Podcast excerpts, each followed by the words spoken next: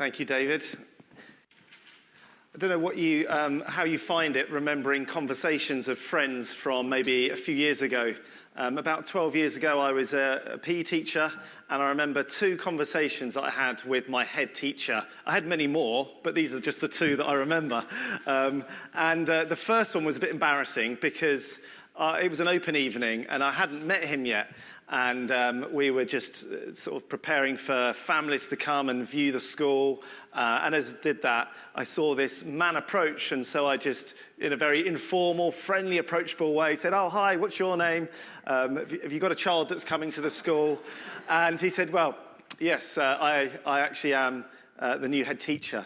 And suddenly I felt like, as this NQT teacher or whatever I was, this new young teacher like I had approached the new headmaster in, in quite a, um, you know, assuming, unassuming way, but in, a, in an appropriate way. I should have been a bit more aware of who he was and his important status. And the second conversation I remember having with him was when he interviewed me for an acting head of year role. Now, he had already said that I should apply for this. He said that I had uh, dis- displayed the traits required for the role. He'd give me assurance that it was pretty much a done deal, but I needed to be interviewed. Not sure quite whether that's allowed nowadays or not. Um, and so I sat in the interview and I was confident. I was like, yeah, I'm assured. I've got, yeah, I've got faith for this. I'm, I'm, i think this is a good fit. This is something that will grow me in my role. It will help me to use uh, some of the experience I've got and the gifts that I've got. I'm quite excited. And, um, and, and so um, I, I got the job uh, because I kind of knew I was going to get it. But there was an element of, oh, well, I had to go through the process in order uh, to satisfy the requirements. And then actually a third one, I should have said three. The third one was the last day, uh, well, not quite the last day, but one of the last days that I worked for this head teacher. And as I um, stood before him in his office, um, I said, look, I'm going to be moving on. I'm going to Bible college to train. I've really enjoyed teaching, but I feel this is because of my faith what I need to do next, what God seems to be calling in, me into, to take a step of faith out of my current environment and into a new one that's quite unknown. I don't know whether I'm going to have a job. I've just got a mortgage. I just had our first child, Ethan, but I feel this is right. And he turned around and said to me, I wish I had your faith. And over the years, he had said to me as I was a, assistant head of year that, um, that he was really glad that I was expressing my faith at school through the assemblies that I took or through the way that I supported the Christian Union. And he was very much for that. But he openly said, Oh, I just, I have some faith, but I wish I had your faith. Um, but he would also quite readily point to other teachers and say, Oh, just great that those teachers are running art club or running sports or running music groups. And, and actually, what became apparent was he kind of put faith in a similar category to music, sport, or art. Uh, uh, one of those things that people maybe learn about and are passionate about and then do, rather than something so much more, which is probably why we are all here on a Sunday morning. We know that it's more than just another club, just another activity. And at the heart of that is faith. So the question is, what is faith? And why, why did my head teacher say as, to me, I wish I had your faith? I wish I had your faith. Did he think that my faith was just big and um, something because of the sort of person I was that was I, I was led that way, or was it something that he too could share? He didn't really take the steps that were required to share that faith, at least as far as I'm aware. Maybe he has since. And as we think about this word faith at the start of this new series, it's really important that we know what we're thinking about, talking about, and this word that we're using. And we're going to discover actually that other than this sermon, where I'm talking generally about faith, that faith is best described through people's lives in action and so these Old Testament characters that we're going to look at each week are going to display people living by faith in different ways that hopefully will bring challenge, encouragement, and help us to think about what it might look like for us to live by faith. But culturally, faith is actually fairly positively received at the moment. I don't think, whereas maybe in the past it might have been challenged a bit more, faith, faith currently, I think, is viewed quite positively. Um, there's a lot of talk about believing in yourself. Have faith in yourself. Uh, be who you are. you're great, you're awesome, you can do it, you can achieve it. Just be positive, just be sure of yourself, be confident and full of faith, and it will all work out. That's the kind of cultural message about faith. But our faith's a bit different to that, isn't it? Because we are called to have faith that is grounded in something, like Aoife was sharing at the start of the service grounded in history, grounded in a person, grounded in um, written manuscripts that we look at and have come to believe, if we follow Jesus, that they are reliable. So, biblical faith is a bit different than the cultural view of faith, which is this positivity, this assurance in who you are and what you can achieve. Biblical faith is not in something, it's in someone. And as we look at Hebrews, we'll discover that and we'll see how biblical faith is placed in Christ, just like Sarah was saying at the start of the service. And as we look to that, we can grow in faith. We can enjoy having a relationship with God in faith and see the impact that has on our lives and on other lives. And maybe people will say to us, I wish I had your faith. And hopefully, you guys will be better than I was at being able to say, Well, you can. You can have my faith. Because actually, my faith isn't about the size of my faith or the experiences that I've had, it's about looking to Jesus. So, faith in its simplest form is looking to Jesus. And Hebrews chapter 11 is where we're going to spend the next eight weeks or so. We're going to get to know it well. We're going to hear it read various times, and not all of it, but bits of it. And we're going to get to know some of these Bible heroes and discover that they're not just on this great pedestal that we can never be like, but actually they were pretty ordinary. Some of them maybe less so, but most of them were pretty ordinary and relatable and people that we can learn from and people that maybe were types of Christ, people that point us to look to Christ. And as we do that, just before I d- dive into a few of the first verses in chapter 11, uh, chapter 10, verse 36 to 39, really begin this whole by faith series that the writer to Hebrews is, is, is writing about.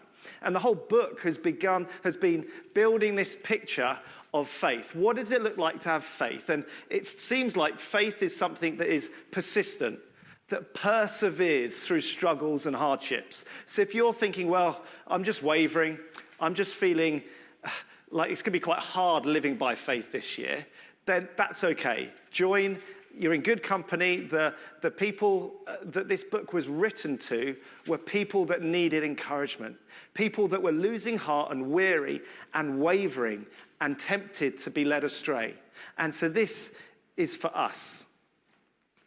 And um, just at the end of chapter 10, in verse 36, this is what, this is what we find. If I can turn the page of my Bible, there we go. Uh, you need to persevere so that when you've done the will of God, you will receive what He has promised. So, perseverance leading to receiving what God has promised. For in just a little while, He who is coming will come and will not delay. And, and, but my righteous one will live by faith. And I take no pleasure in the one who shrinks back. But we do not belong to those who shrink back and are destroyed, but to those who have faith and are saved. So faith looks like not shrinking back, it looks like persevering. It looks like somebody who keeps going when it's hard and doesn't stop trusting because they know that a promise is going to come good, that it's going to work out. And so the hope is based on someone and his character and his actions that are fully reliable, on the faithful God that Sarah mentioned earlier.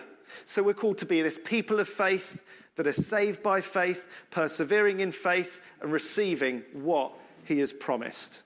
And then we get to chapter 11, and, and we find an increase in the examples of what that looks like.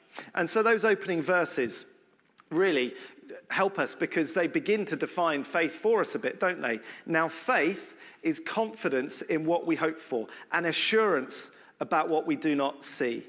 This is what the ancients were commended for.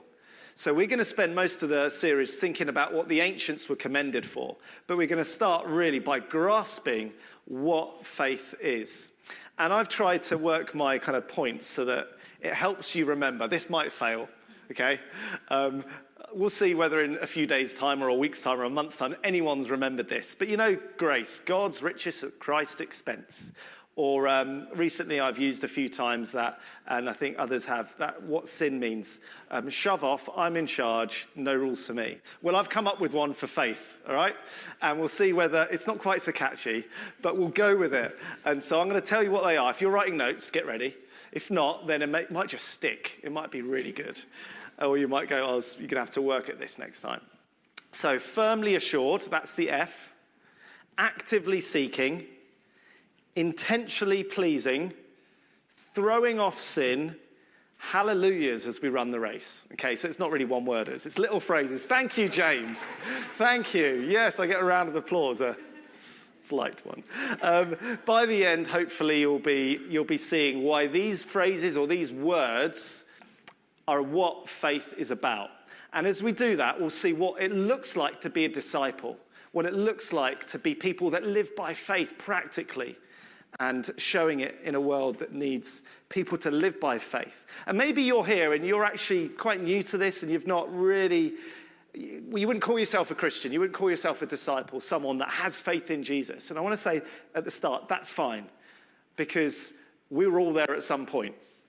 And the key thing, as we'll discover, is that um, we grow in our journey of faith. So, firstly, firmly assured firmly assured. And whether you feel firmly assured in your faith or not, uh, this seems to be the definition from the first verse.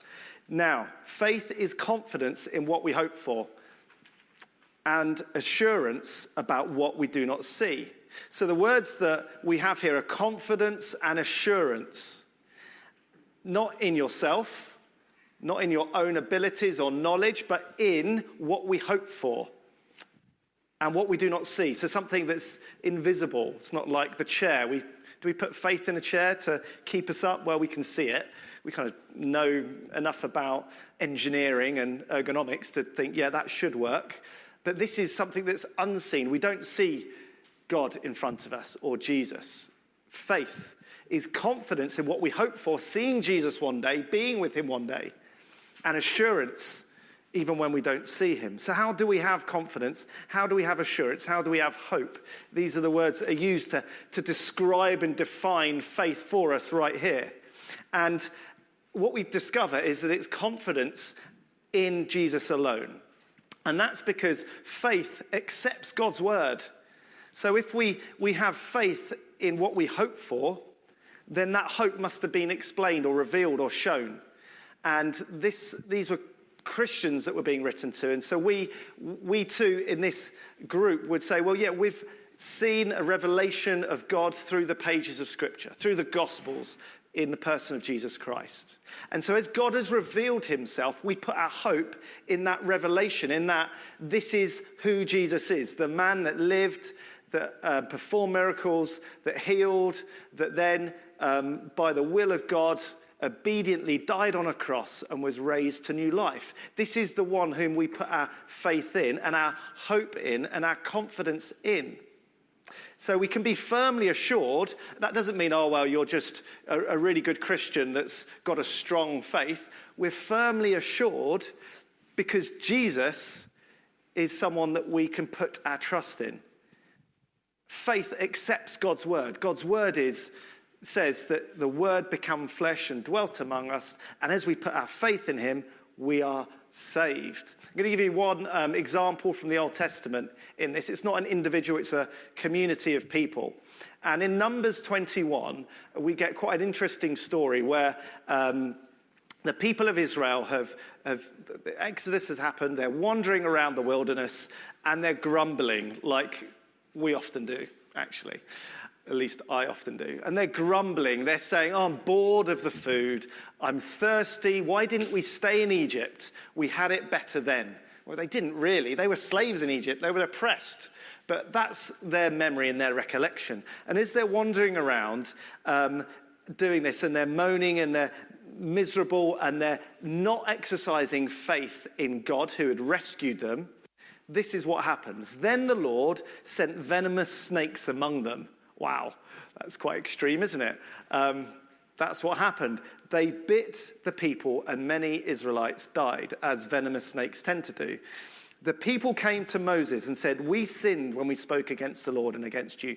Pray that the Lord will take the snakes away from us. So Moses prayed for the people. The Lord said to Moses, Make a snake, put it on a pole. Anyone who is bitten can look at it and live. So Moses made a bronze snake and put it up on a pole. Then, when anyone was bitten by a snake and looked at the bronze snake, they lived. Wow. So the people were bitten by these snakes um, that were sent by God because of their unfaithfulness and their grumbling and moaning and sinning. And the only way to prevent themselves being bitten and dying was to look at this snake that was a bronze serpent on a pole.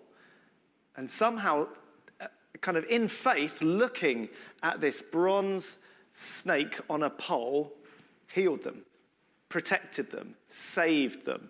And then we get this in John chapter 3, just before probably the most famous verse in the whole Bible.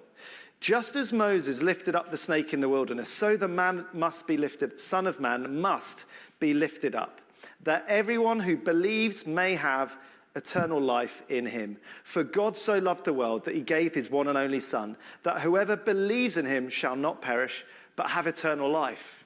So, this incident in the Old Testament is right before that well known verse for those that put their faith, that believe in Jesus, are saved. What is faith? Look to Jesus, and you are saved. That's how we can be firmly assured if we're a Christian and how we can accept God's word because by doing that, we experience salvation, the forgiveness of sins, peace that Sarah was talking about, life with Him, the hope of heaven. But as well as faith uh, being something that is about accepting God's word as written in the Bible, it also wins God's approval. In verse 2 of Hebrews, it said, This is what the ancients were commended for. So the people that put faith in God in hard times, in ordinary times, in the circumstances that they lived in, they were commended. They are being commended through this book. They're being approved. So it wins God's approval. So we know that faith is something that pleases God, delights Him, and is something that means we can be accepted into His presence by. Not only that, but it also recognizes God's power. In verse 3, uh, by faith we understand that the universe was formed at God's command, so that what is seen was not made out of what was, was visible.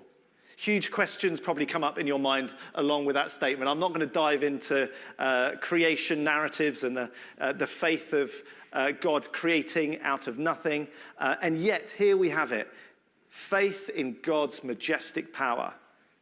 So, how can you be firmly assured today, this week, this year, in your faith? What are my next steps for this? How am I expecting to be changed by His Spirit as I accept this word? Well, I want to be a confident disciple.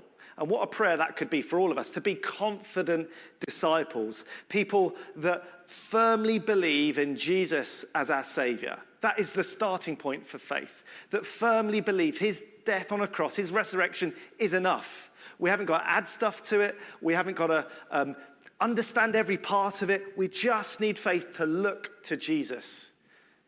And that gives us a settled confidence when I was talking about um, being on that interview, um, in that interview with my head teacher, I had a settled confidence because I kind of had faith in what he had said before. Because he had said, yeah, not you'll get the job, but yeah, do the interview. I think this would be a great fit. I read between the lines. Um, and yet, for us, taking that approach to our God our Father is so important. That settled confidence. I trust you've done a saving work. I trust that your death is enough. And that begins to transform our lives. So, firmly assured. Secondly, actively seeking. And if you look at verse 6, if you've got a Bible, this is how we see that faith is also about actively seeking. Without faith, it's impossible to please God because anyone who comes to him must believe he exists and that he rewards those who earnestly seek him. So, twice in that verse, we get this idea of actively seeking. Anyone who comes to him must believe. So coming to God, seeking God, and maybe you're here and, and you've, you've, you've not come to the point of faith yet, but you are coming to church or you're reading stuff in your own time. Or maybe you can think back to a time when you came to faith. You came to God. You thought about believing in the existence of God. You thought about the reliability of the Gospels. But as well as that, he rewards those who earnestly seek him. So this isn't something, right? You become a Christian and you just sit back. No, there's an earnest seeking, a sincere desire to know God, to in faith get to know him more and grow in your relationship with him. And, and as we do that, we discover that that is a pleasing thing to him. It pleases God to have this kind of faith that is an earnest seeking. And again, maybe you're here thinking, actually, my faith feels pretty wobbly. It's wavering. It's not as strong as yours. It's not as experienced as other people. I don't get all the Bible. Well, join the club. None of us do. We don't get it all. We will all have questions throughout our lives. And that's okay because we're not saved by knowing all the answers, but by faith alone is we're not saved by being like Abraham and Moses and doing all these great by faith actions. Yes, a life of faith leads to great actions of faith, but we're not saved by it. We haven't got to try and match up to people that we know that are maybe our mentors or spiritual role models. But we do need to come closer to Jesus and actively seek him.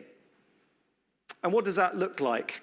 This year for me, I want to be praying, as well as being a confident disciple, that I'd be a closer disciple. I'd get closer to Jesus. And maybe for me, that's different to what it is for you. Maybe for you, that looks like encouraging um, your family to read the Bible together. Maybe for you, that looks like reading an apologetics book or um, going to the apologetics morning that Aoife talked about to figure out some of these answers to the big questions of life. Maybe it looks like joining the Hope Explored course that I'll be starting in a few weeks' time. This is a new course, just three weeks long, but asking questions about hope and peace and purpose. Figuring out what Jesus' life and death and resurrection really means. Maybe it's the start of your journey in discovering what it looks like to have faith. Where are you at? Where are you wanting to go this year spiritually? Faith, living by faith, looks like getting closer to Jesus. So, firmly assured, actively seeking, intentionally pleasing. I, I, love this verse. Verse 6, I think, is so encouraging. It says, Without faith, it's impossible to please God. So, it's the million dollar question, isn't it? How do you please God? How do you know that when you meet God, He's pleased with you? How, how do you know what he feels towards you. So often we go through life fearing God, feeling guilt, being unsure whether we've lived well enough, whether we've done enough to cross the line. Well, this verse says it's very simple. The only way you can be able to cross that line, the only way that you can stand before God and smile when he looks at you and not shudder and shrink back in fear is to live by faith, is to have faith, is to look to God in faith, because without faith, it's impossible to please God. However many nice things you do, how much stuff you know, it's not enough. It's not what God is after, because what He desires is us to live by faith, and that brings Him delight, pleasure. It pleases Him. And what a starting place for living out our faith with God this year to think, actually, yeah, I may or may not be fully confident disciple. I may or may not be drawing closer at the moment. I can intend to. But regardless to those two things, I know that I'm a cherished disciple. I am valued. I am loved. God looks at me with pleasure because, in spite of my sin, in spite of my wrongs, in spite of my failings and lack of faith often, I'm looking to him in faith. Without faith, it's impossible to please God. But the great news is you can be a cherished disciple because God loves you deeply. I um, had a, a, big birthday over Christmas, some of you may know. Um, and uh, what I loved about it actually was not particularly the gifts that I got or um, you know the activities even that I did, which were very funny and enjoyable, but was the fact that I felt cherished by my, my family, by my brothers, by those that I was with. I felt like they'd taken time to think about what I would like to do and eat and, um, and receive as a gift. Uh, that they would take time to write words that meant something. I felt cherished, and it transformed my feeling on the day as being one that wasn't about, oh no, I'm 40 now, but actually, it's okay. I feel loved, I feel valued, I feel cherished by those closest to me. Now, if we can do that for one another as friends and family, just think for a minute how much God does that to us. The, the people that He created, to know Him, that He delights in you today, that it's not about the size of your faith, but it's just looking to Him in faith, and He cherishes you. And that leads to the response that looks like this. And I'm going to jump now to chapter 12 uh, and verse 1.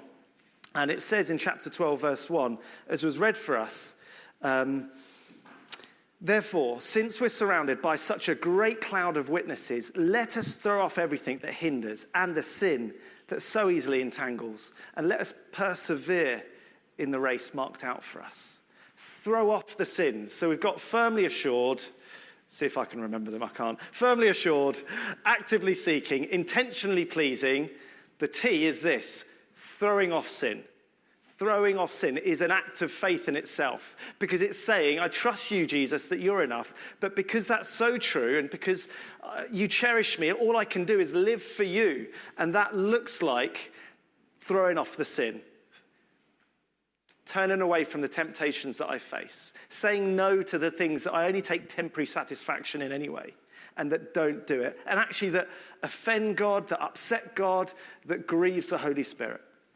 And so we're not driven to legalism and doing right things and keeping rules. We're not driven or tempted towards being liberal and doing what we want because God's forgiven us and gracious, but we're compelled to a life that pleases Him and we're compelled to a life that pleases Him by dealing with the stuff in our life that we hate, that is a mess, that we get frustrated by. And so faith looks like throwing off sin.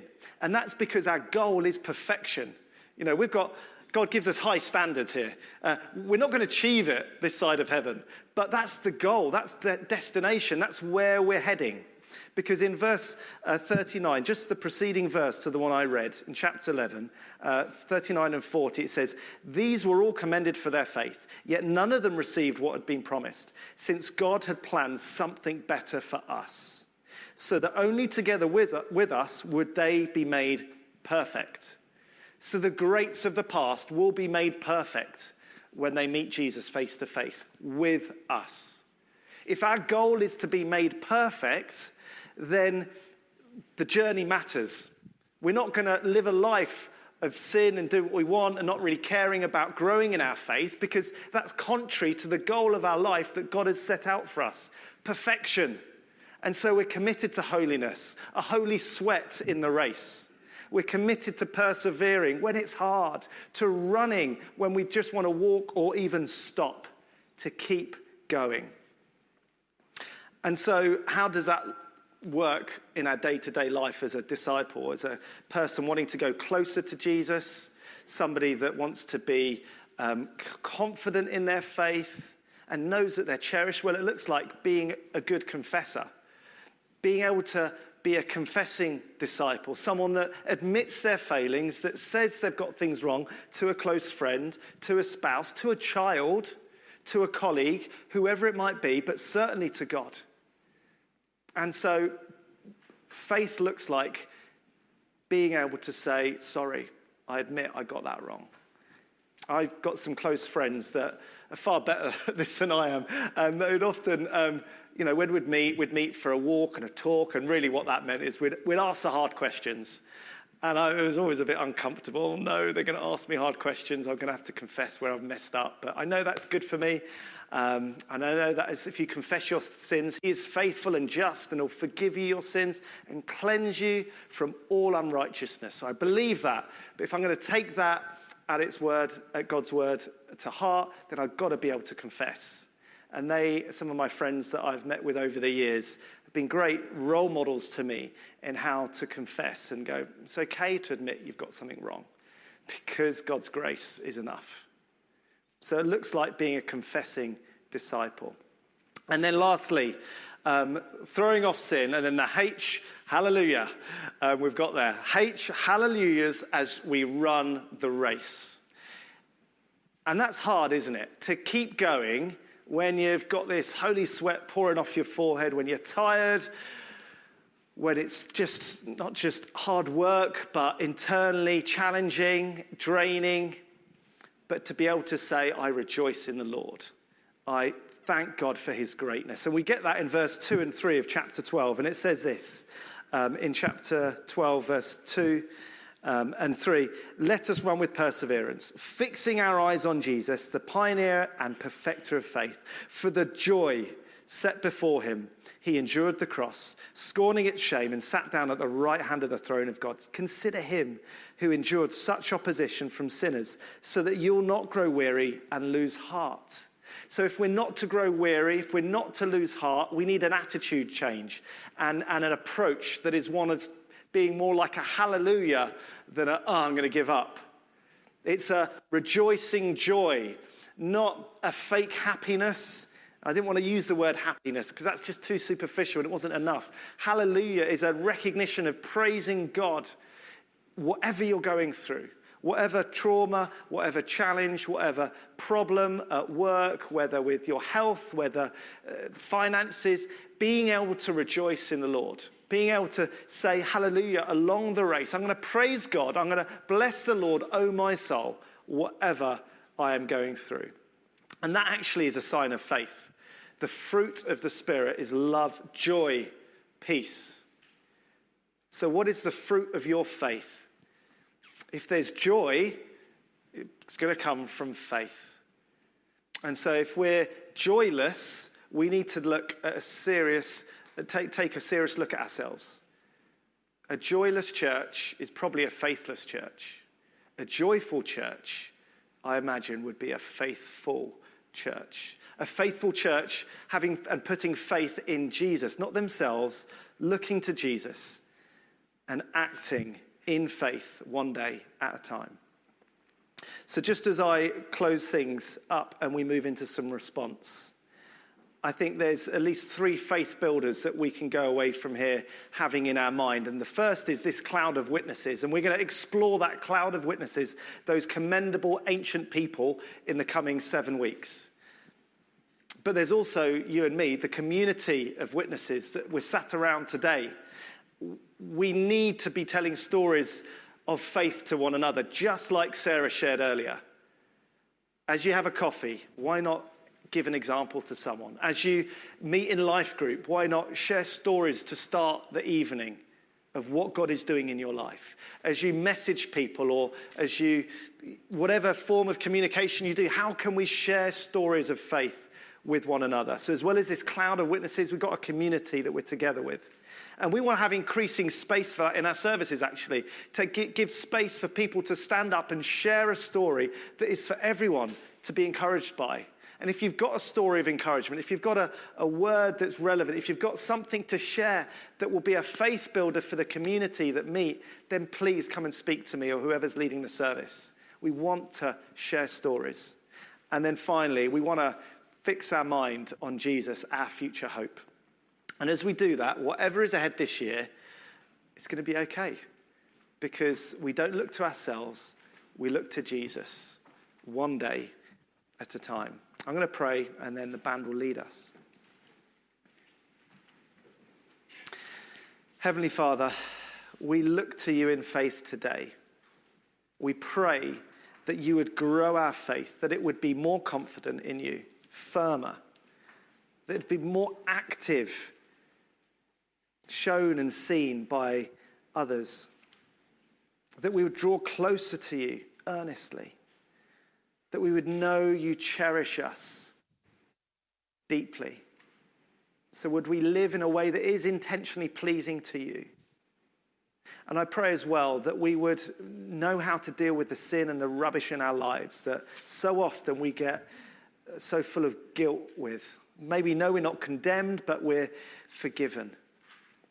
And I pray as well that we would be a people that are joyful in our celebration. Lord Jesus, for any here that are on that start of the journey, I pray that you, by your grace, would reveal a bit more so that they can look in faith to you. In Jesus' name, amen.